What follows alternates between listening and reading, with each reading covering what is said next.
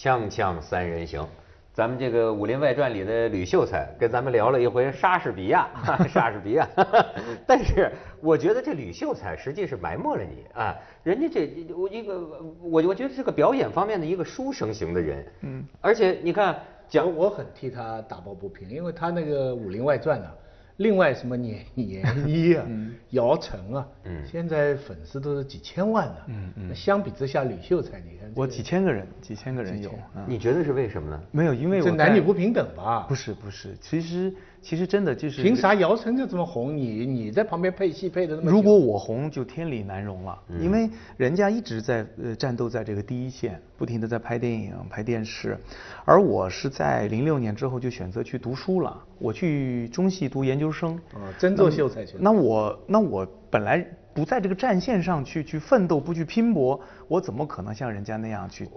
我跟你说，就是你的这个选择正是不红的原因。一般在我们节目里聊得好的都红不了，就是这个什么读书文化。我跟你说，姚晨为什么能红？姚晨在我们这儿做过一回节目，但是呢，最后我想我其实是他应该感谢我，我没播，对吧？为什么？因为这个现在姚晨特能侃，但是他当时啊，刚也不知道刚出道还是刚红的时候，人也有点羞怯，你知道吗？整集节目啊，他只说了一句话，嗯，他只因为一直就是咱们这俩爷们在这侃，是。最后我忍不住了，我跟姚晨说，我说你说句话，你为什么不说话呢？你知道姚晨只说一句话，我今天都记得，他说。我爸从小就跟我说，男人们说话的时候，女的别插嘴。哎，真的，这他红了，你看、哎、这就红。我们锵锵就是个世界，中国文化源远流长啊。没错，对。姚晨以前的性格跟现在完全不一样，嗯，就是小姑娘的那种性，很害羞，然后。经常大家情景喜剧你懂啊，大家一起排位子，机器一包住之后，有时候人不小心就出话了。你看我这一动，你这个机器都会有点包不住。但是呢，有时候就怕它丢了，大家就是哎来进来点，它差点就会没有，很害羞。然后见人也不大会说话。来你那个时候已经是开始红了，大家都已经被知道了。啊，随着时间的阅历和磨练，现在。一种气场就开始诞生了，哦，所以一个女神的诞生都是一个气场的诞生。我记得印象很深，有一次我想去看电影，让她陪我，在上海，路过我们学校门口的公共汽车站，去看一部电影。咱们俩坐公交车又回片场之前，我就在马路上站着，看着她在公交车，看着那站牌，我说：“等你以后你红了，你还会记得今天吗？”她说：“你逗什么呢？”其实我当时就认定她以后一定会红。我但是相信再也没有机会可以跟他一起坐公交车了啊！啊，你瞧瞧红，你看，但是我跟你说，那天我有一老师讲的话，就听得我呀，这个非常的舒畅，非常安慰。他说，在当代的中国，今天中国这种恶俗的这种社会里，你在这帮人当中要你要红了，那是你的耻辱；你要不红啊，你那是你的光荣。哎，我听着挺高兴，是吗？谢谢各位的夸奖。哎，我在这个微博有时候很计较嘛，有一个什么观点啊，还有些人赞成，有些人反对。结果后来有一个朋友给我转发了一条，我不知道是哪个女明星，反正也是姚晨级的这样的女明星。嗯，她来安慰我，那个微博上就是讲她买了一双鞋子，那个鞋子不合适，结果下面的150万的跟着。150万的跟，然后他就说：“你放心了吧，哈哈，这个数字没有什么意思，你不必再纠缠，就是说你有多大的反响啊，你有多大的民众的呼应力啊，等等。”但是你知道，就是我还想到一个问题，挺有意思啊，在文化艺术这个里边，你别看中国现在感觉好像是俗的一塌糊涂，哎，我们只能讲谁成功了，嗯，你出名了，对吧？或者你的书卖钱了。你挣着钱了，对，我们是看到了这个标准，可是其实我觉得啊，还有一种标准呢，嗯，它仍然存在，但是它永远坦白说，它掌握在少数人的手里。那什么呢？你比方说啊，我举个例子来说，这个作家，咱说你作家，行家一出手便知有没有。有的人你是畅销书作家，可是呢，自然会有这么一个行家的圈子。他知道你不会写，甚至这个行家的这个标准呢、啊，连这位畅销书作家自己本人他心里也门儿清。嗯，他在这些真正的行家面前呢、啊，他也抬不起头来。我再跟你讲，就说这个演员一样，这个人演的到底真正好不好？他或者成功，他红了；他或者没成功，他不红。但是呢，有这么一个少数真正懂表演的人，其实在他们手里掌握着一个绝对的标准。嗯，就是你蒙不了他们，你可以很成功很火，可是你会不会演戏啊？连你自个儿心里都清楚，除非你膨胀到完全不知道了，对吧？我就发现，包括绘画都是这样，你不要以为没标准，有标准的。这标准掌握在少数人手里。哎，这个我倒要问他了，演员当中有没有这样的一种共识呢？嗯，我的补充是哈，文学界有，嗯，这文学界很清楚，是啊，有非常畅销的作家，嗯，他倒不一定是自卑，但是他会困惑。比方说我记得我随便举个例子吧，金庸到我们学校来演讲的时候，几百人满座，嗯，可是他呢非常困惑的跟我们提一个问题，说残雪为什么重要？你看，残雪其实是一个大陆很少人关注的一个所谓纯文学的作家，知道的人都很少。但金庸也没有说他好不好，但是他表示他的困惑，就是说为什么这样的作品你们说他好？包括后来有一期我记得《明报月刊》出一个封面，金庸有个研讨会，但这一期呢张爱玲有个研讨会，但张爱玲印的比他大，那金庸也是表达这样的困惑。文学界我觉得有，绘画界。像没有有，你觉得有吗？我碰到一些画家都说，没错，什么狗屁好不好啊？你卖得了就好啊？对，不是两个都存在。其实我们赞美成功，就画家别管因为什么，你成功了嘛，你的画卖钱了，或者你出名了，这也是你这个成功是打引号的。不，这也是个正面的能量的，这商业成功都非常重要啊，对吧？但是我是指的，文章千古事，哎，得失寸心知。嗯。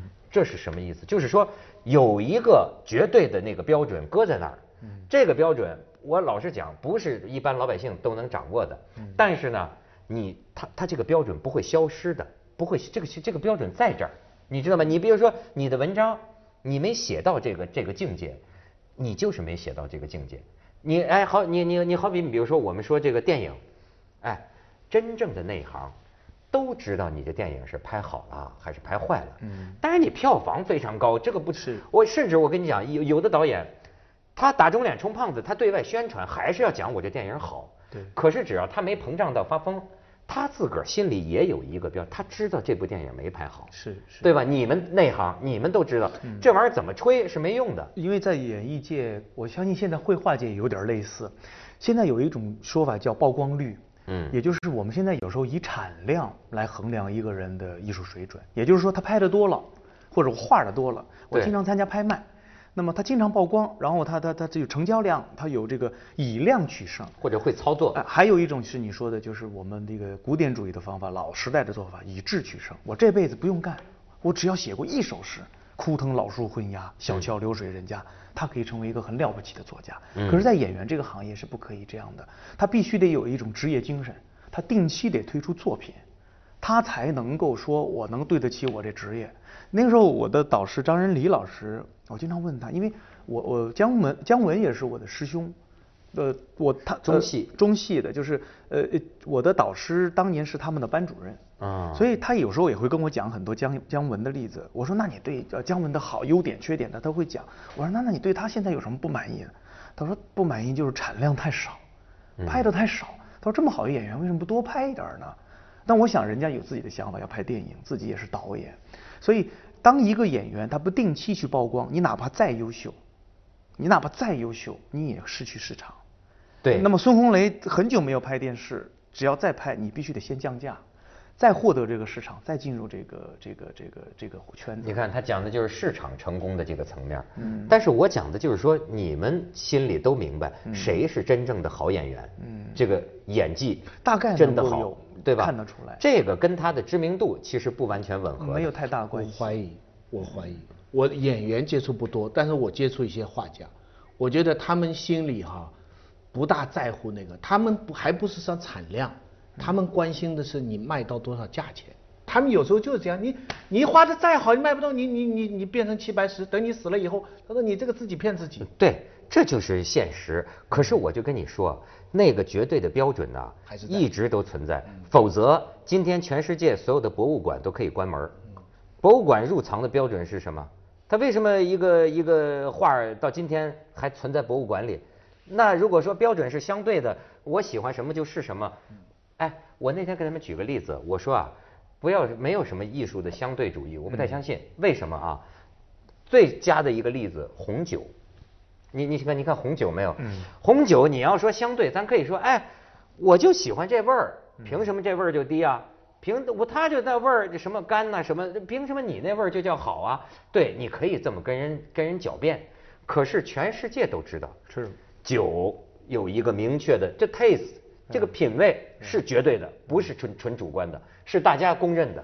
我个人我赞同这个徐老师的看法，就是首先呢，艺术是主观的，就像红酒一样。但是我也赞同那个文涛兄的看法，经过了博物馆的考验，它是时间作为考验，它能留下来的是很了不起的。我随便跟你说个例子啊，很多年前有一对兄弟呢，好像是欧洲人，他们研究这种挖海底下宝藏船的那种机器。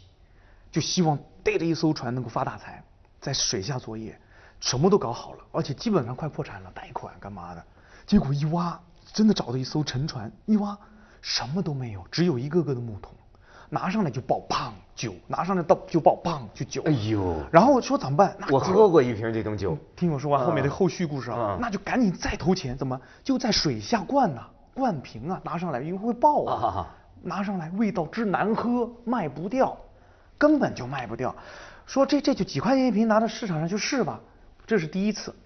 N 年以后，我听赖声川老师跟我讲了一个故事，说他一个对那个台湾夫妻呢，去法国旅行，找了一家米其林3星的酒店餐馆，两人吃饭。先生其实并不是特别有钱，但是为了表示这个诚意，别人问的时候，我说这那先生点什么酒啊？挑最贵的，家里几千万还是有的吧。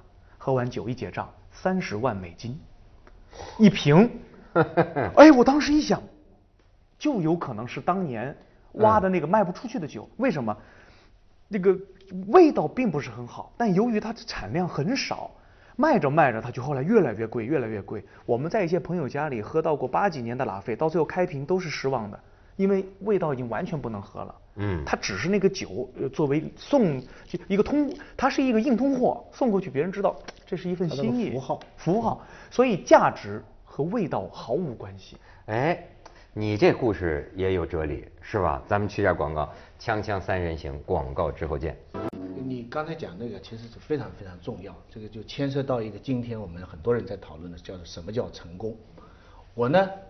我从心底里呢非常同意你前面讲那个信念，这也是我从事我自己这一行的一个最基本的一个价值的出发点。我相信从文学的角度来讲，我到今天，我对于什么是好，什么是不好，我哪怕是得罪人，我也会坚持自己的看法。但是呢，一离开我这一行，我就会看到很多困惑的现象。对，画我刚才已经讲了，我最近再举个例子，我上次到西安去做节目，说好了要去拜访贾平凹，可是呢，节目一直做到11点。后来我就给他发短信，我说太晚了，他说你还是来，我半夜去拜访他的书房，他那个书房啊藏了很多那个汉代、唐代的一些出土的文物，他当时是很便宜的，他用字换来的，他也不准备卖。在我看来，有的东西啊，他说这个是东晋的什么东西，现在世界上最少的。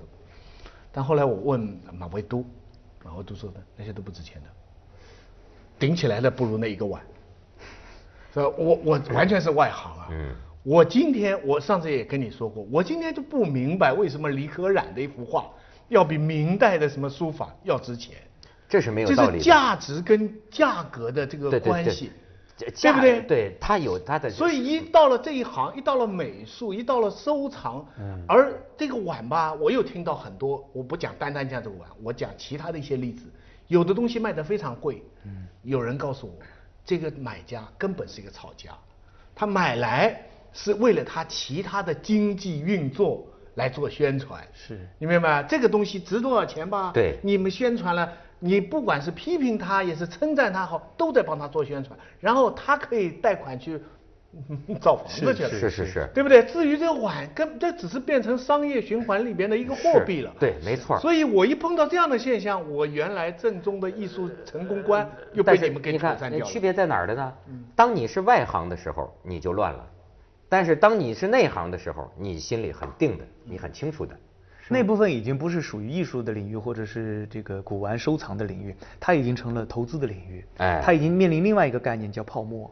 资产一定要有泡沫化，所以它一定会有时候高，有时候低，它是一种赌博的游戏，看你接手是在高峰还是低谷。这就是要读莎士比亚的又炒股票的人才能分析这个道理。哎，我就在这里就搞乱掉了。哎，我在这里就搞乱掉，而且这个不是一般的乱，这个现在的我们的学生辈啊，他们面对的现在这个社会，我们长大的时候面对的是革命，还是不是真的革命这样的命题。今天的年轻人最大的一个困惑就是什么是成功，我怎么样做人，我读什么东西，我追求什么才叫成功，我怎么样才能变成姚晨，我怎么才能变成袁泰，这个是青年人现在整天在想的。你要跟他们说，就像我们刚才前面讲到了莎士比亚啦、张爱玲啦，这个文学的，他们就茫然的看着你，然后告诉你郭敬明的故事。哎，不是。我自己感觉啊，在一般情况下，并不矛盾。就我们这一般业余爱好者来说，一点都不矛盾。你比如说我也不懂什么文化艺术啊，那就是当然就不惜一切代价要去挣钱呢。当然就是能挣的钱不挣是傻子，在合法的范围内，你尽量为自己创造财富，这个没有问题啊。可是你生活还有另一部分，有没有一种对吧？你可以把另一部分信仰，对啊，你另一部分，你晚上在家，今天晚上没挣不着钱，干嘛呀？那也可以看本小说啊，看看莎士比亚呀，这有什么矛盾的？对于我说一个我身边的例子啊，我经常会发现我们把身边习以为常的东西容易低估它。我就说一个低估的例子，刚刚您说的是高估的例子，我说一个低估的例子。我从小，我的父母和我的家里人就跟我讲过这个，我起码唯独也看过我们家的那个收藏。啊，你们家也有收藏？八大山人的画。嗯。那么那个，从小我们就以为这是个乡土画家，以至于到2000几年的时候，我去博物馆干嘛的，我还觉得哎，这个画可能还挺便宜。